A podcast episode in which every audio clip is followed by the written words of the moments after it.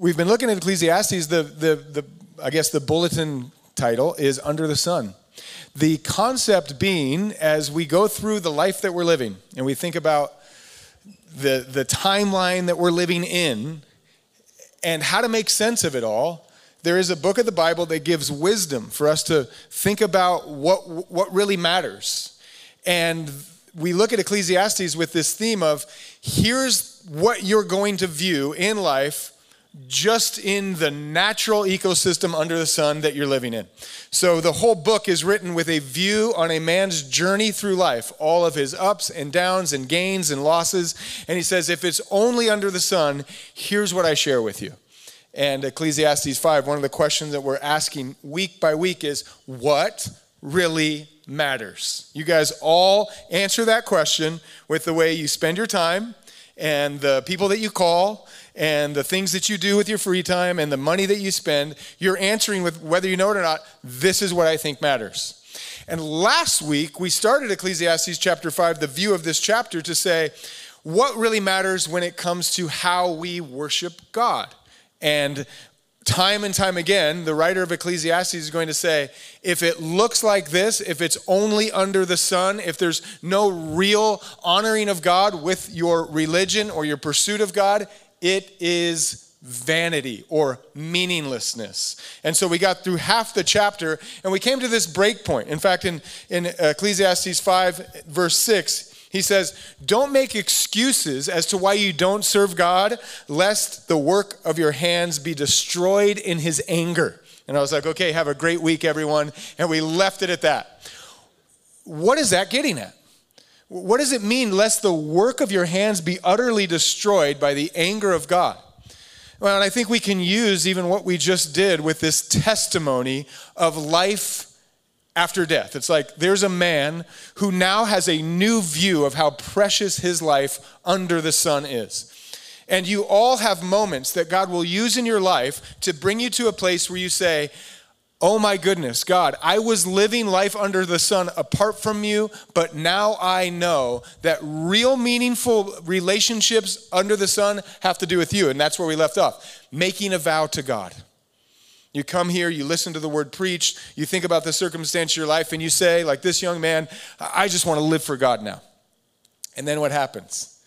The verse we just read says, Sometimes you make a vow, and then your flesh makes an excuse.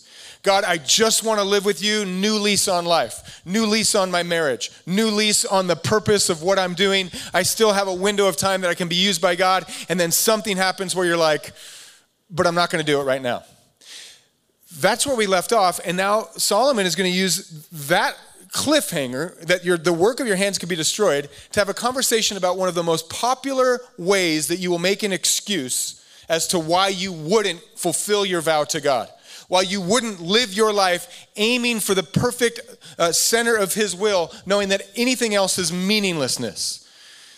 And so then he segues to say, as my Bible will call the, the remainder of chapter 5 and into verse 6, the vanity of gain and honor. And isn't that how it goes so often? Brought to your knees, make a vow before God, and then you, with your new lease on life, you're like, well, can I just rebuild a little bit of my life in on this side of on, on this side of heaven under the sun. Can why don't i just take just a minute to, to build up my resources to expand my portfolio? I'll get back to my vow once i've set up my kingdom. Anybody felt that way some of you, as you go through the tightening belt of our country right now, you might be thinking, okay, I, I, I got to save up because the future looks bleak. Doesn't, doesn't, I'm not saying you're wrong. Some of you are thinking right now, what I really need more than anything in my life is just a little bit more in my savings a little bit more in my fund to start a business, a little bit more in my ability to, uh, to gain a net worth so that I can do the things that I'm really after. And so often, the excuse is attached to a dollar sign. And so now we're going to have that conversation, reminding you of the man who writes this, because I believe experience is the best teacher. And some of you are like, I don't know my relationship with wealth, honor, and gain yet because I've never tasted it. And so it's worth pointing out again that Solomon is someone, as we've said week by week, he's got his leather journal out and he's got his pipe that's just contemplating life. Last week, he stood outside of the gates of the temple And last week he looked as people were rushing into church and he says, What is this really about? This week, he's got his journal and he's got his pipe for thinking, and now he's sitting outside of the palace and he's watching those who have gained their wealth and all of the things that they're doing with their life. And he's thinking about his own life. Let's put it into that context so that we read all of this not as a potential thing that might happen as you gain wealth, but as a warning for anyone who tries to grasp at honor and gain under the sun without God as though that will satisfy us. And we read Solomon this morning, he says, I tried it all. Here's what will happen. Some of you relate to this and say, You're right. I have experienced wealth, and this is what happens as your wealth grows. Some of you will have to listen to this by faith and say, okay, Lord, prevent me from being tempted into the excuse of living for you with the temptation that I need to find honor and gain before that happens. And it starts in verse 8. He says, If you see the oppression of the poor and the violent perversion of justice and righteousness in a province, do not marvel at the matter for high official watches over high official, the high officials are over them. Moreover, the profit of the land is for all, even the king is served from the field. He starts by saying, okay, there's an oppression, injustice, and profit of the land, and there's really a ladder that everybody fits in on. You know, you look out and you see, well, the poor people are being taken advantage of. There's someone over them that's taking advantage of them. You think, well, just solve that. There's someone over them that's taking advantage of the person over the poor person. And the ladder goes up and up and up until you see the sovereignty of God over all of it, which means this message is for everyone. All of you are rich compared to the majority of the world. And all of you could use the excuse, but yeah, but there's somebody over me that's really, really the problem. The message is specifically for our window of time, we relate to Solomon more than we think. We relate to our ability to gain wealth, honor, and gain. You were born in a time of great economic privilege. Every single one of you could answer to the vow you could make to God with an excuse that you're going to go out and crush the American dream. Every one of you could do it. And some of you are going to be called to gain things for God's glory, and that's okay. What we're going to walk through today is that none of us should go into a desire to gain honor and wealth and not realize that itself is full of all sorts of ways you can get it wrong. As, as sure as it was last week that you can walk into a church, you can sit in the sanctuary, you can sing the songs and open the word and leave, and you can waste your time doing it. You can waste your time pursuing the dreams of your heart under the sun apart from God. And so now he's going to make a case for that in his experience and some of your experiences, you can nod along and say, This is what happens that most people, hoping they win the lottery so that all their problems will be solved, aren't always thinking through when they're after wealth apart from the will of God. Verse 10 He who loves silver will not be satisfied with silver, nor he who loves abundance with increase. This also is vanity. So, lesson number one uh, the lottery will not satisfy you getting a, a, a bigger payroll or getting a bigger spending power is going to actually show you how much you like having a little more money. The more silver you get, the more you like to get silver. The more money you get, the more you like to get money. And it's never going to be that you find something under the sun that you fall in love with and then your collection's complete. And that's just true of any way that you want to fill in the blank for what your silver or your pursuit of honor and gain looks like. For me, as a 10 year old, it was collecting baseball cards. I remember the first time I got a sheet of them and I had a book of them. I'm like, this is amazing. I have a complete set. All I want for my birthday is more baseball cards. It's like I just want more of that because it felt so good to have them. And that's true of whatever way you fill in the blank of once you love something, you will not be satisfied by something. Some of you love shoes, and you need more of them. You don't have enough. Some of you love clothes. Some of you love cars. Some of you love when your team wins a championship ring. Some of you love when you get more and more things for you to play with in the water or on the land. And what happens? You get the thing and you realize, I really like having these things. You know what would be awesome? To have another one. That's just what happens. I, heard one commentator say, every person over the thing that you love should write the verse from John chapter 14 when Jesus is interacting with the woman in the well and he says, That drink will never satisfy your thirst. There is a drink that this world will offer you in the cup of a shoebox or in the cup of some car keys or another portfolio house that you get to have, and it should all say, will not satisfy. Every single one of them. That's why the reminder as we sprinkle our gospel on our way through this journey is that Jesus is coming on the scene to offer people who want things that won't satisfy them something that will in the drink that he has to offer for the quench or the thirst of our soul. He who loves abundance with its increase. That You get more, and what happens? It's nice to get more, so you want more. And verse 11, when good, goods increase, they increase who eat them. So, what profit have the owners except to see them with their eyes? So, those of you who have seen your goods increase, let's just nod along and say that is kind of how it works. The more your payroll grows, the more that you have people to pay. I, I think of one just tiny bit of financial advice that you could give to this someday lottery winner. Eh, for those of you who play the lottery, lottery, let's talk after service. Your odds are extremely unlikely that you're going to win. Maybe just use that money elsewhere. But if you ever do win, the first bit of advice is this don't tell anybody. it's like they try to give you a jumbo check and put you on TV, and the wisest lottery winners among us, you'll never know who they are. Because the first advice is unless you want to meet every distant cousin who's ever taken a 23andMe, just keep it anonymous. Because as soon as you make money, people are like, oh, by the way, I've always wanted to take you to coffee and tell you about this car wash I've wanted to start for years.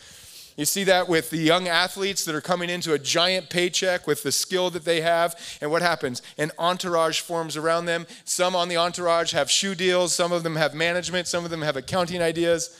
As your wealth increases, so do those who want to enjoy your wealth with you. And these are two examples now. You won't be satisfied by wealth. And it's almost God's sovereignty that as you grow, so do the people that surround you. So it's never as easy as you think. And that's one of the lessons that we're supposed to take from this. Lest we think back and, and say, okay, I just want a little bit more. I want that neighborhood's life. I want this person's life. It's more complicated than you ever think. It's never as easy as saying, if I had this, then I'd be satisfied. And he gives now, a third example of those of you who have wealth can, can say, yes, this is true. Solomon speaks truth. Verse 12 The sleep of a laboring man is sweet. When he eats little or much, the abundance of, but, the, but the abundance of the rich will not permit him to sleep. So there, there's, there's the, the, the laborer, the guy that's working in the field, the guy that's on the bottom of the, the ladder of oppression whether he has a lot to eat or a little, when you live a simple and peaceable life, you work hard and you sleep hard. That's just commonplace. For those of you who have had those long, intensive jobs, your head hits the pillow and you're like, I gotta sleep. And then the alarm goes off and you're like, wow, I gotta wake up. So it's like God gives you forced discipline for good rest. And what happens to those who have carved out a little space, upper management? Not as you know, not as grueling on the body. You're not under the sun as much now. You're in the AC. One way to read this is like you almost have too much rest on your hands and now you can't sleep. It's like, wow, I, I, I, I kind of my own boss now. I don't have to wake up, and I, I, my body isn't that tired because I've kind of enjoyed the good life now. And so I'm a little bit restless. And welcome to the world we live in. One of the things that we'll see as we read Ecclesiastes is that our culture can relate to Solomon more than we realize. How many people have read just good advice for young people or people who are like, man, why am I, I just want to, you know, have a healthy body. And one of the best advice you can get is, are you sleeping eight hours a day? Isn't it funny that the more time we've carved out for ourselves with our wealth and with our gain, the less we're actually resting and sleeping? And that's true of our, our culture because it's a luxury that we have that our bodies aren't worn out and we don't have to wake up with the sunrise. Now, another way to read this, which is also true of gaining wealth and honor, is now you have more responsibilities. So it's not just that you're, you know, you're not really tired enough to sleep, but it's also like uh, when you own the estate, you're the guy that everybody calls, and you're the one responsible for the details that the ladder of oppression points to you, the king, and so there's just more on your plate. Again, not a bad thing. Some of you do that really well. What this is saying is it's not as easy as, you think to live the good life based on grasping at honor and wealth. And now, verse 13, we'll see in this verse a warning that he gives anyone who is tempted to exchange the vow for something else in the form of honor and gain. And he's going to call it a severe evil in verse 13. There is a severe evil which I have seen under the sun. When you live under the sun and you work really hard and you have, by God's grace, enough, uh, uh, enough power to expand the little kingdom you're running, riches kept for their owner to his hurt is an evil you will experience. Now, we hear the word evil, often rightfully think of it as just the opposite of righteousness in like a violent and harmful way, like evil act there's also a way to think of it as just a severe tragedy or a serious, serious, sad moment in someone's life. And how much can we relate to the reality that there is such a thing as taking in more than you need to your own hurt? It's true of your wealth, it's true of the wealth that provides us with an abundance of food. And we live in a culture that maybe in all time has never had a bigger struggle on the opposite end of the struggle with food. Most cultures are like checking the cans of food and being like, this one has the most calories, let's buy it because we need every calorie you can get to work under the sun. Our culture is like, how can we shave all the calories because we have so much abundance, we now have food to our hurt. And it's certainly true if we're not careful about the way we chase after the American dream of honor, gain, and wealth. You can have something that is such a blessing to your life, it can be to your hurt. I mean, how many times do you need to see the arc of the celebrity pop star life that got it all and ended in tragedy? There was a show on when I was a kid called Behind the Music by VH1. Remember that show where it showed you all the bands who made it? And from the outsider's point of view, you look at them on stage and you see their giant cars and or giant houses, beautiful cars, beautiful women everywhere. And then behind the music, what you don't see in their private journal is that they had so much wealth that it actually destroyed their soul. And it turned into them having so much money that now they can afford more, uh, they can afford more drugs than they know how to get around. Now they can afford more parties. Now they can uh, find themselves in relationships with other people who have too much wealth. And how many times have we seen the, the, the trajectory of stardom turn into the just tragedy of broken marriages and broken father and son relationships? And then you get the mess of the lawyers involved because wherever there's a will, there's a relative, and they're just fighting over everything, right? You have so much that it crushes your life. And yet, after all of that, no matter how many times we go through the checkout line in the grocery store and we see another headline of the couples crying and breaking up and having more wealth than their soul knew what to do with, we can still sit back. Nothing new under the sun. From Solomon to 2022, we can still sit back and say, what I really need is a little bit more wealth, honor, and gain under the sun. On this side of heaven, I am not ready to exchange my reputation for the reputation of the carpenter who came to serve others. I just want to make sure I won't go so far as to let it ruin my marriage and break the relationship I have with my kids and put me into rehab. Uh, I know my limits, I just need a little more. He's like, This is a great tragedy. There is a possibility for you to have so much that'll crush your soul. And then he says in verse 14, But those riches perish through misfortune. When he begets a son, there is nothing to his hand. As he came from his mother's womb, naked shall he return, to go as he came, and he shall take nothing from him which he may carry away in his hand. And this also is a severe tragedy. And now re- remember, Solomon is writing this, journaling with just life under the sun. Think about how unfair it would be from Solomon's view to work so hard and to gain so much and to have wealth that begins to eat you from the inside out, and then all of a sudden misfortune comes and it's gone. And then he realized that misfortune isn't an if, it's a when. It will happen. Jesus says, You store up treasure for yourself, and you're going to have rust and moth and thieves. They're going to come. Misfortune comes and it grows and it goes. And the final misfortune that will come for every one of our portfolios is, in fact, death. That's why he says, you know, misfortune comes and all this stuff that I work so hard to get is eventually going to be gone. And I'm going to go back and to meet my maker with the exact same thing that I came with, which is nothing. And I can make a I can make an absolute prediction over every one of your lives right now. You came with nothing. Everyone enters the world with nothing. And I promise you, awaiting your soul is a delivery from this earth under the sun into the final resting place where you get to meet Christ face to face, and you will bring nothing that you got with you. As the old adage goes, there is never a U haul on the back of a hearse. If there was, you would be like, well, you're wasting your time. You're burying your treasures in the ground. You come with nothing, you go back with nothing. And he says, This is a tragedy. You work so hard. It's a reminder for every single one of us that no matter what you have right now, and your name is on all sorts of things under your ownership under the sun. Some of you have great titles of ownership. It's all a rental program. Every, every bit of the thing that you own, you have it for now and you can try to pass it off, but something's coming for your, for your estate that will end you going to meet your maker with nothing in your hands. So, as he's going to lay out the case, whatever you gain on this world, if you aren't prepared to meet the maker of your soul with something other than things that you can present, because you can present nothing, you're wasting your time. You're wasting your life. All his days he, he also eats in darkness, verse 17, and has much sorrow and sickness and anger.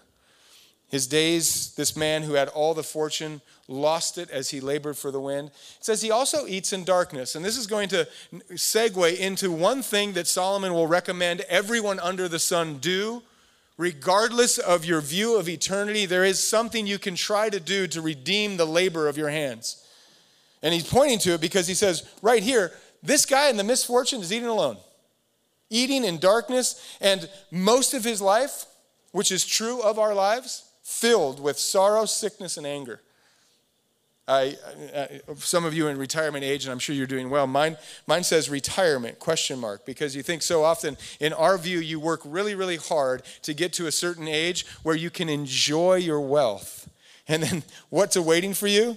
Sickness and sorrow. It's like you finally got to the place where you, you, you saved up. You've, you finally have enough money to buy the cabin and you got the RV and you've got the, the tickets to Europe booked and you go to, to enjoy it all. And it's like you saved it all for the season of sorrow and sickness. You're too old now. No, no offense to some of you, but some of us can relate to that. It's like, I can't, I can't enjoy it.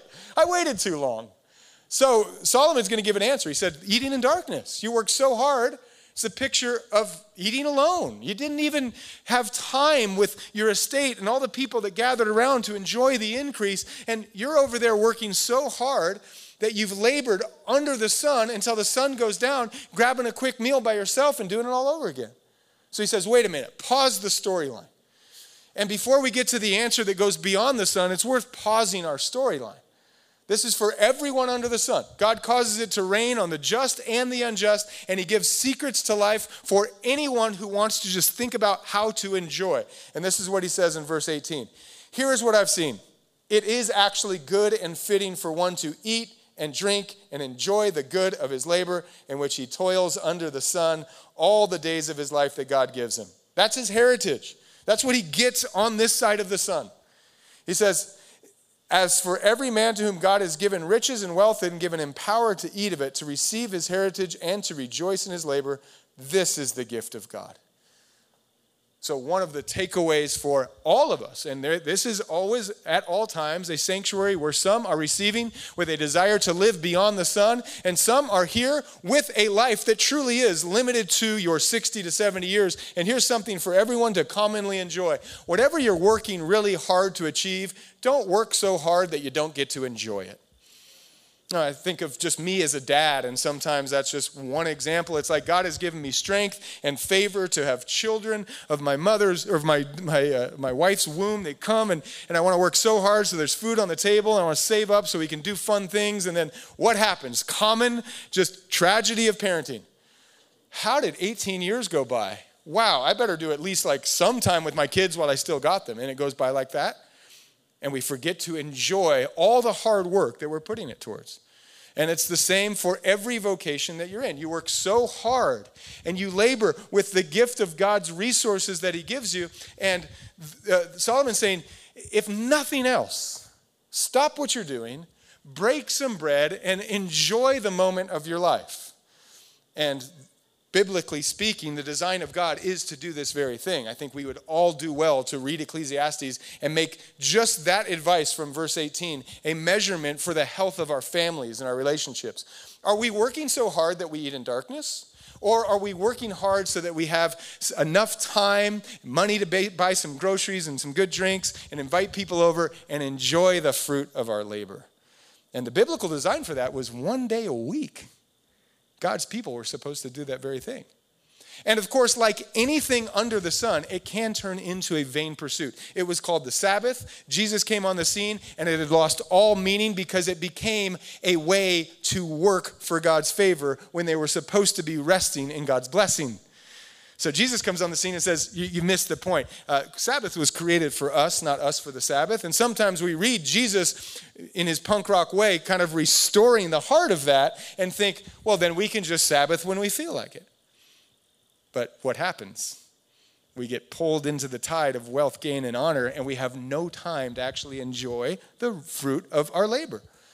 And so there is a healthy rhythm to say, God, I trust you so much that on this day, all the work will cease. And I will enjoy this day that you have made, and I will break bread, and I will rejoice in your goodness. And if that is what you can do this week, it says that is a gift of God. So shout out to 4th of July. Do it tomorrow. It's like celebrate the, the day that God gives you You've got money to buy food. You've got some friends to be with. That is a perfect example of saying, if nothing else, enjoy the life that God has given you by rejoicing and breaking bread. And then it comes with another uh, wait, there's more bonus feature to enjoying your life. Look what it says will happen. For in verse 20, for he will not dwell unduly on the, all the days of his life because God keeps him busy with the joy of his heart. So read that again. If you're feasting and rejoicing and thanking God for the work that you have and taking time to enjoy it, you will not dwell unduly on the days of your life. Think about the read of Ecclesiastes, and as Solomon goes from the temple to the palace to the field and just thinks all about life, he's filling up his mind with meaninglessness. He's just overthinking everything. One of the first uh, meetings I got to have after I got back from the Congo was with someone who had carved out enough time in his life because of the place that God has given him. He's got enough money to pay rent and only work a couple days, and he's got a lot of time to think. And in his thinking, he's wondering about how to solve the climate and how to figure out all of the politics and how to relate to Christians and how to relate to non Christians, and all good questions in their own little God given grace. But if all you do is think about those things, you have so much time that that you're thinking, solving nothing and not living, sound familiar to the age that we live in. We have a generation of people, because of the blessings of where God has placed them in, have so much time to think about life that they spend time unduly wondering about it and they find everything eventually to be meaninglessness. And then Solomon says, Why don't you eat food, spend time with people, and stop thinking about your own life so much? And then you will find that God is good and life is worth enjoying. So, one thing we can model is like, can we fill up our hearts with the joy that God gives us so we don't just think about the despondence of the world we live in in this day and age? Verse 1 of chapter 6. There is an evil which I have seen under the sun. Another great tragedy. If this happens, it's like this life under the sun was a total waste. A man to whom God has given riches and wealth and honor so that he lacks nothing for himself. See, it says God gave it to him, he's got everything. And yet, God doesn't give him the power to eat of it, but a foreigner comes and consumes it. This is vanity and an evil affliction. This is really the third time Solomon says something like this. One is that you have so much abundance you can do nothing but stare at it. And then he says you have so much wealth that it actually starts eating you alive. You can't actually enjoy it because it hurts you. And now he says, here's a tragedy. Someone has everything they could ever want, but they never move on it. They never do anything with it. It just sits for their eyes to see, and there's no one enjoying it. And eventually, what will happen is they will live their whole life not enjoying the life that God has blessed them with, and someone, someone else will come So I thought of a very crude example for this last uh, service, but I'll say it again because uh, I love Ferris Bueller's Day Off. Remember that movie? Classic from the 80s. Ferris was this guy who wanted to live life with joy, even if it meant skipping school. Don't do that, kids, but you know, he, he has a best friend. And what does a best friend have? He's got a wealthy father in a giant mansion of a house he unduly thinks about the meaninglessness of life, and he's got this fancy car that no one is allowed to drive. Why? Because if you have a, if you have a vintage Ferrari, it, you can't drive it. It's like you, it's like too nice to drive. It's cherry red, low miles. It, the, the, the less you drive it, the more it's worth. So you sit back and do nothing. How many of us have those in our life? And then someone comes along named Ferris Bueller and he's like, let's drive it. let's take it out on the road. And they take it into downtown Chicago and they park it. And literally, some foreign dudes that were working the parking lot were like, we'll enjoy it for you. And they spin all around Chicago. And the, the, the movie kind of uh, pinnacles with Cameron, who owned the vehicle, like, I've ruined my life. I've spent the thing that I wasn't supposed to spend. I've used the thing that's lost its value because it got used. And how many people in our world are building up things that they want to stare at but never use. More cars than they can drive, more houses than they can live in, more shoes than they can wear, more, more clothes than they can style. And of course, all of us should hear that practically because this is written very practically. And then I can't help but think about it just in the riches and the abundance of the spiritual gifts that God has given us. God has put you into a generation, into a time and space where you have the wealth and the knowledge of God that may be unparalleled. You have any sermon on any topic of the Bible at your fingertips. You have biblical teaching just like, here you go. You have churches on every corner you can go to. You all have more money to give and, and care for, that it would be abundance than you know what to do with compared to other parts of the world other times. We have more theology in our minds and our hearts than oftentimes we have obedience in our feet and our hands. And you think about the modern age, it seems so much like you get these stories in the, in the Word of God and the people of, of, of God's choosing, the nation of Israel. It's like here's all the stuff for you. I'm going to bless you. The oracles of God, the principles of my kingdom, the law and the Torah, and they get so fat with all their wealth that God eventually says, You've lost your love for me. You have so much, you don't need me. And a foreigner comes in and takes over the land. And I just think of my own life. I'm like, what am I doing with all of the information that I have about Jesus? What are we doing with all of the opportunity that we have for the gospel?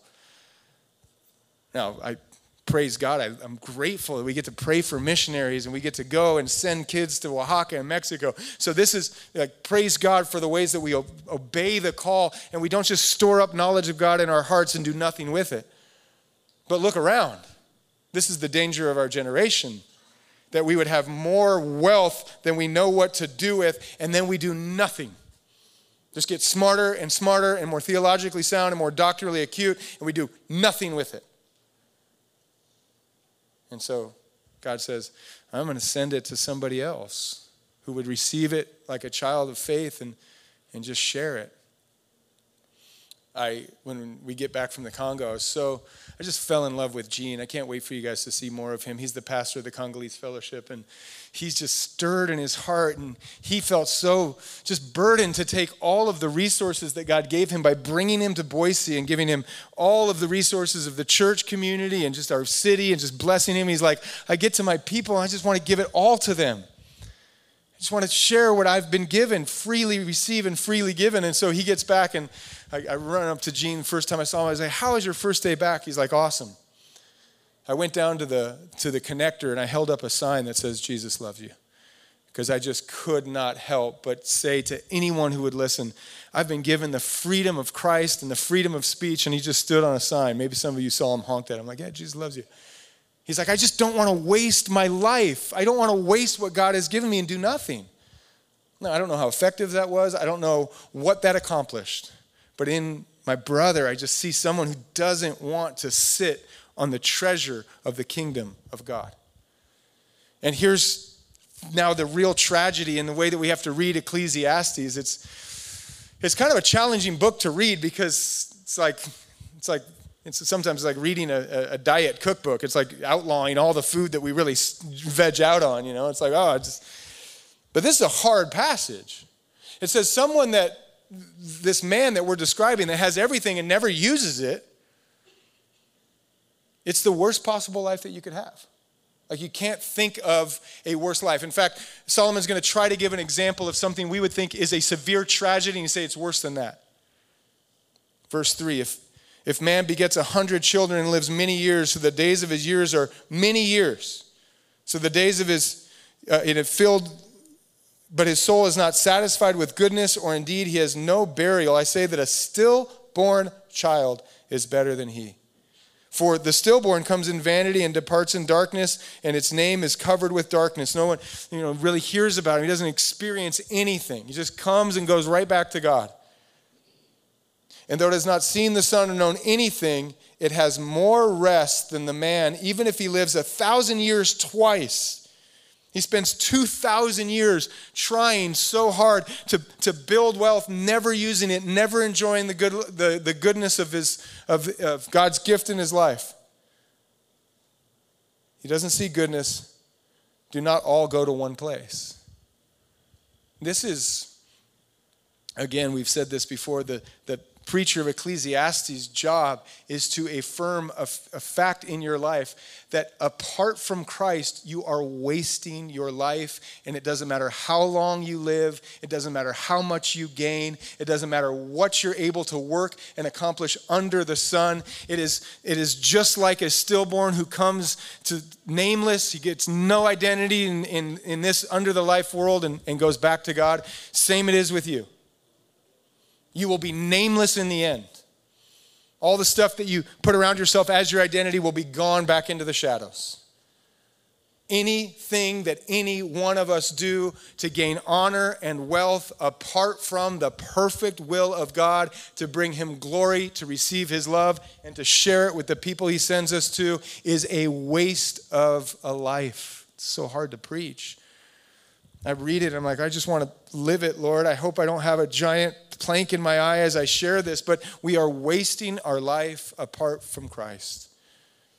Verse 7 All the labor of man is for his mouth, and yet the soul is never satisfied. For the more that has the wise man than the fool, and the poor man have, who knows how to walk before the living. The wise and the fool under the sun will end the same. The poor and the rich, all the same. Better is the sight of the eyes than the wandering of desire. This also is vanity and grasping at the wind. He's, he's, he's trying to offer these moments of wisdom to keep our head above water. It's better to just focus on what you got than all of these desires to be great. All of those desires will be vanity as well. Verse 10 Whatever one is, he has been named already. For it is known that he is man, and he cannot contend with him who is mightier than he. Since there are many things that increase vanity, how is man the better? This is a beginning of us, I hope, hearing this in a heart to just open our hands and say, God, who am I to wrestle with my Maker? God is mightier than the one who would contend with him. And that is, in a sense, what is happening as we shift from the vow to do anything from God, and then our flesh takes over and we make an excuse and we say, What about this? In a sense, what you're saying is, God, whatever your good works for me to walk in are, whatever your plan would be, whatever the gift of the Spirit you want to put in me to give you glory is, I just want to shift it slightly and work really hard to enhance it or to do it my way over here with my own resources and my own plans and my own map for my life, which includes honor and glory under the sun. He says, You're contending with your Maker. You cannot in, in the sovereignty of God, shake the destiny that He has for you. And, and this is how I mean that. It's like Paul says to the Athenians that God has set in place the time of our dwelling and the boundaries of our life. So you live within a window of time that you clearly cannot shake.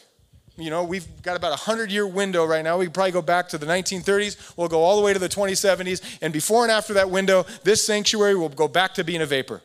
You can't shake that window. This is where God placed you in the window of time that He's made you. And in the same way, the boundaries of your dwellings are going to be under God's sovereignty. There's not anything that you can do to make enough money to shake what is good for your life in the perfect will of God. He's drawing you and, and, pulling you towards His perfect will in your life. And we wrestle with Him over it. And we try so hard to get Him to listen to our plan. It's like, I will do missions, but it's in Hawaii. And I keep telling God, and he, it's like He's mightier than me. He won't let me do it. And you say, okay, I'll, I'll, I'll serve God, but it's in 10 years. And He's like, He's mightier than you. We've got to stop trying to convince God, bartering with Him as we would at a market for something that is our soul. He's our maker. He has placed us in our time, in our boundaries. And the best thing that we can do with our life, other than grasp at the wind under, under the sun, is to say, okay, God, what do you want?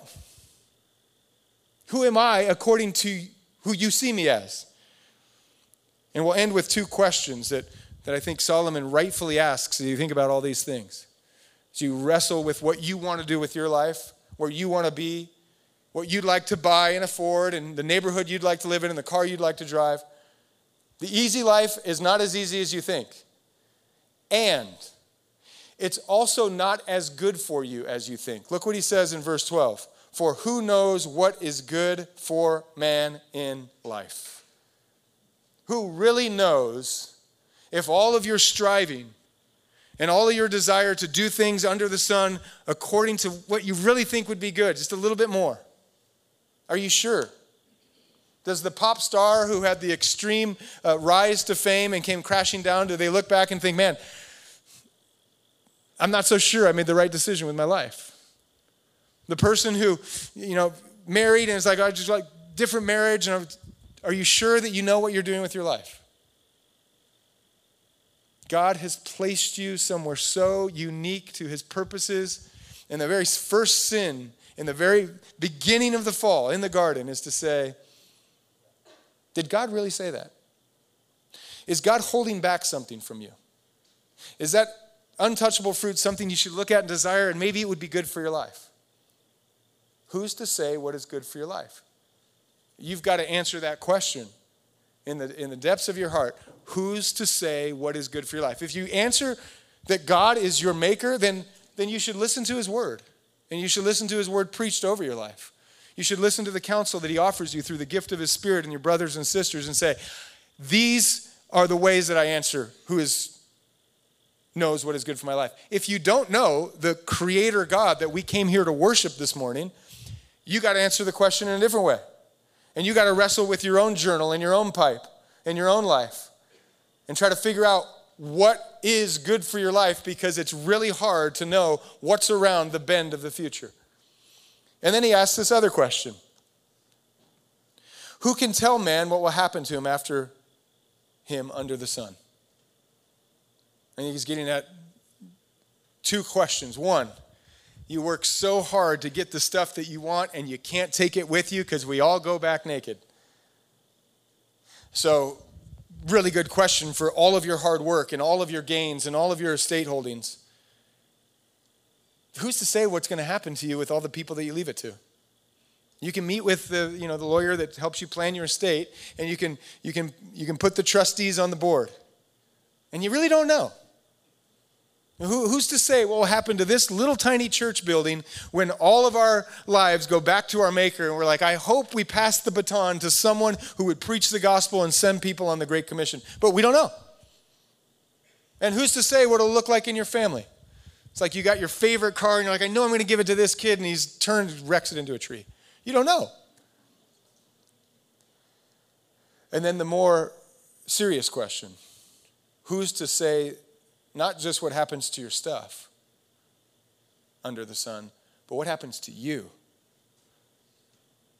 What happens to your soul after the window closes and you're no longer living only in the reality of under the sun? That is a question that you have to answer. who knows what is good for your life now, and who knows what will come of your life after this life ends. So, believers, we come to church, and I hope we come to enter into the presence of God so that our joy is just overflowing in Him. And then we come once again to all the ways like sheep. We, we leave the sanctuary and we go like this all the time. We come back to the center of God's will. The center of God's will is for you to know that your days are numbered, that you would have a heart of wisdom, and to know that you will meet Him. To live your life today in worship of Him, rejoicing in the life that He gives you as a gift, knowing that you will meet God. Hebrews chapter 9. It has been appointed for men to die once, but after this comes judgment. Judge me, Lord. Judge me now in what I'm after. Judge me as I grasp at the wind. Judge me as I pursue you and walk prudently to your house. Judge me as I open your word. Judge me as I love my neighbor. I know there will be a day when I give an account of all the wealth that you gave me according to your good gift in my life. I can't wait to show you my receipts. Right, believers? That's what we come to be refreshed in. And for those who are not yet believers, you live under the sun. You live in this world and you're not sure what comes after. You have come into a place we, we, we proclaim in faith that God has revealed to us the answer of your soul. You have a maker. He made you with a sovereign purpose and a plan for your life. Part of it included this morning, rejoicing. And he brought you here this morning so that you would be without excuse. You were told, at least this morning, that God knows you and God loves you. God has made a plan out of your life for good works that you would walk in. God has made a way for you to receive Him freely, not because of anything you've done. All of your work apart from Him is grasping at the wind, but He has made a way for you to be part of His family by accepting the free gift of His salvation. And He's also made you to hear that someday you will actually meet Him face to face. And He will say, What did you do? Remember that Sunday in July of 2022 when I sent a messenger to tell you about this day that I appointed you to meet me? What did you do? And you can say, I, I got a bunch of cars and I gained, a, I had amazing stocks. I, I have houses all across the country you placed me in. And you'll have nothing in your hands to prove it. Or you can say, I believed in the finished work of your Son, that he lived the life of ultimate purpose without any vanity involved.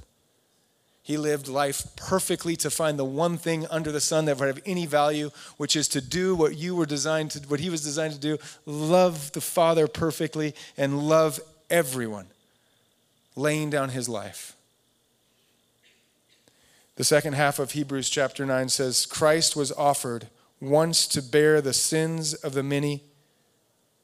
To those who eagerly wait for him, he will appear a second time, apart from sin, for salvation. Life under the sun ends when you receive the Son of God into your life. Now, eagerly waiting for the eternity that God is preparing for each one of us who believe. Anything apart from that is grasping at the wind. Bill Gates will have a very fancy funeral and nothing to show for his life if he does not commit his heart and mind to Christ. And it is true of every single one of us. Life under the sun, even with great wealth and honor, meaningless. Our only hope is to know the Son of God who came to bring life and life more abundant. Believers, we just celebrate that. We rejoice in that. We take communion. We say, okay, God, once again, I consume the life of Christ, his body and his blood, making sense of all of my vain pursuits, forgiven so that I can live.